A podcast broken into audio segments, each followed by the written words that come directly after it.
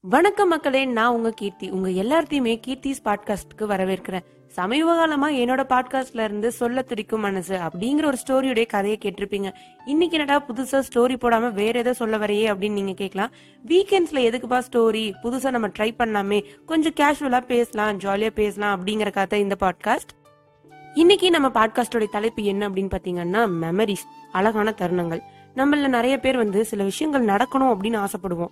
சிலர் பார்த்தீங்கன்னா ஏற்கனவே நடந்த ஒரு விஷயங்களை நினைச்சு சந்தோஷப்பட்டுட்டு இருப்போம். இந்த விஷயம் மறுபடியும் நடக்காதா? அப்படின்னு ஒரு பக்கம் ஆசை இருக்கும். இந்த கொரோனா டைம்ல ஸ்டூடெண்ட்ஸ்க்குலாம் பார்த்தீங்கன்னா எப்படா இந்த கொரோனா முடிச்சு ஸ்கூல் ஆரம்பிப்பாங்க அப்படின்னு ஒரு பக்கம் தோணிட்டு இருக்கும். இதே வந்து ஆஃபீஸில் ஒர்க் பண்றவங்களுக்குலாம் பார்த்தீங்கன்னா சிலருக்கு வீட்டிலேருந்து ஒர்க் பண்ணுறது ரொம்ப பிடிச்சிருக்கு ஏன்னா நோ ஃபார்மல்ஸ் நம்ம எப்படி வேணாலும் கொஞ்சம் ஒர்க் பண்ணலாம். எந்த ஒரு ரெஸ்ட்ரிக்ஷனும் கிடையாது. ஆனால் சிலர் ஆஃபீஸை மிஸ் பண்ணிட்டு இருப்பாங்க. இன்னும் சிலர் பார்த்தீங்கன்னா இந்த வீட்டில் கூண்டில் அடைஞ்சு கிடக்கிற கிளி மாதிரி இருக்காம சுதந்திரமாக நம்ம வெளியே பறக்கணும் இந்த கொரோனா சீக்கிரம் முடியணும் அப்படின்னு சொல்லுவாங்க. ஆனால் இப்போ இந்த சமயத்தில் நம்ம எல்லாருமே எஸ்எம்எஸ்ஸை ஃபாலோ பண்ணுறது ரொம்ப முக்கியம். சோஷியல் டிஸ்டன்ஸ் ரொம்பவே முக்கியம். அப்போ நான் யார்கிட்ட தான் பேசுறது அப்படிங்கிறது யோசிக்கிறீங்களா? உங்ககிட்ட பேசுறதுக்கு தான் நான் இருக்கேங்க. இன்னைக்கு நான் லைஃப்ல உங்களை சந்தோஷப்படுத்துறதுக்கு ஒரு அழகான நினைவை வந்து உங்ககிட்ட நான் ஷேர் பண்ண போறேன்.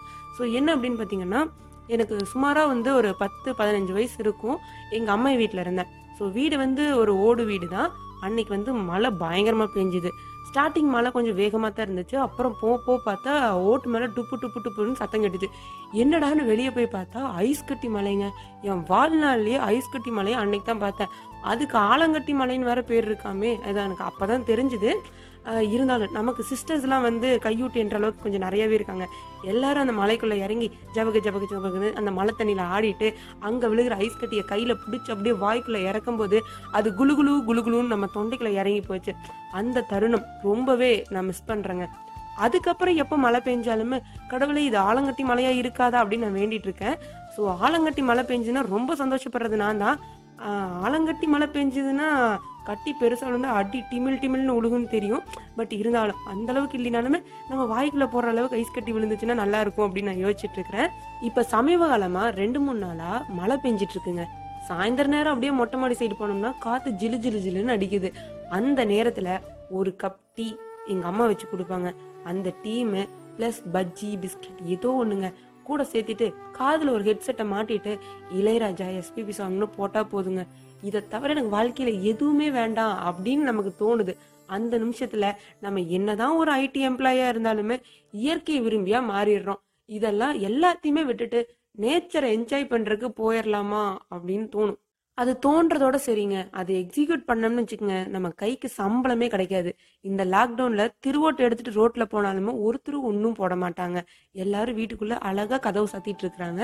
ஸோ அது வந்து நம்ம கனவாவே இருக்கட்டும். சாயந்தர நேரம் மட்டும் அந்த ட்ரீம்ஸை வந்து நம்ம எக்ஸிக்யூட் பண்ணி இயற்கையை என்ஜாய் பண்ணிக்கலாம் அப்படின்னு வந்து ஓரங்கட்டி வச்சிருக்கேன்.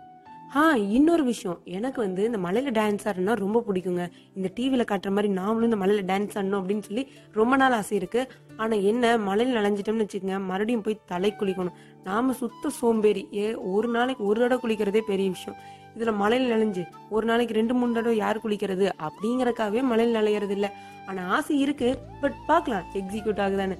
இது எனக்கு மட்டும்தான் இப்படியா? இல்ல என்ன மாதிரி நிறைய பேர் யாராவது இருந்தீங்கன்னா மறக்காம கீழே உங்களுடைய கமெண்ட் என்ன அப்படிங்கறத சொல்லிருங்க. ஏன்னா அசிங்கப்படும் போது சோலோ அசிங்கப்படாம குரூப் அசிங்கப்பட்டா அது அசிங்கமாவே தெரியாது. அதனாலதாங்க. ஓகே மக்களே இந்த மெமரிஸை தான் நான் உங்ககிட்ட ஷேர் பண்ணணும்னு நினைச்சேன். மேபி நீங்க ட்ரைவ் பண்ணிட்டு இருக்கும்போது இதை கேட்டுட்டு இருக்கலாம். இல்ல குக் பண்ணிட்டு இருக்கும்போது கேட்டுட்டு இருக்கலாம். இல்ல சாயந்தர நேரத்துல வந்து அப்படியே மேல நடந்துகிட்டே ஹெட்செட் போட்டுட்டு கூட கேட்டுட்டு இருக்கலாம். என்னைக்கு ஒரு அழகான நினைவை வந்து நம்ம ரீகால் பண்ணி பாக்குறோமோ அப்ப நம்ம எந்த சோகத்துல இருந்தாலுமே நம்ம ஃபேஸ்ல ஒரு சின்னதா ஒரு ஸ்மைல் வரும். அந்த ஸ்மைல் உருவாயிருக்கும்னு நினைக்கிறேன். ஸோ இனிமேல் கீர்த்திஸ் பாட்காஸ்ட்ல வீக்கெண்ட்ஸ்ல வந்து நம்ம கேஷுவலாக பேசலாம் அப்படிங்கிற கருத்தோட தான் நான் வர போகிறேன் ஸோ என்னோட கருத்துப்படி வீக்கெண்ட்ஸில் வந்து கீர்த்தி கூட கேஷுவலாக பேசலாம். வீக் டேஸில் வந்து கீர்த்தியோடைய book the untold innocent love ஸ்டோரியை வந்து தமிழில் சொல்ல துடிக்கும் மனசு அப்படின்னு உங்களுக்கு நான் எக்ஸ்பிளைன் பண்ணிட்டு இருக்கேன். கேளுங்க கேளுங்க கேளுங்க. கீர்த்திஸ் கருத்தை கேட்டுக்கிட்டே இருங்க. டாடா பை பாய் நெக்ஸ்ட் வீக்கெண்டில் உங்களை சந்திக்கிறேன்.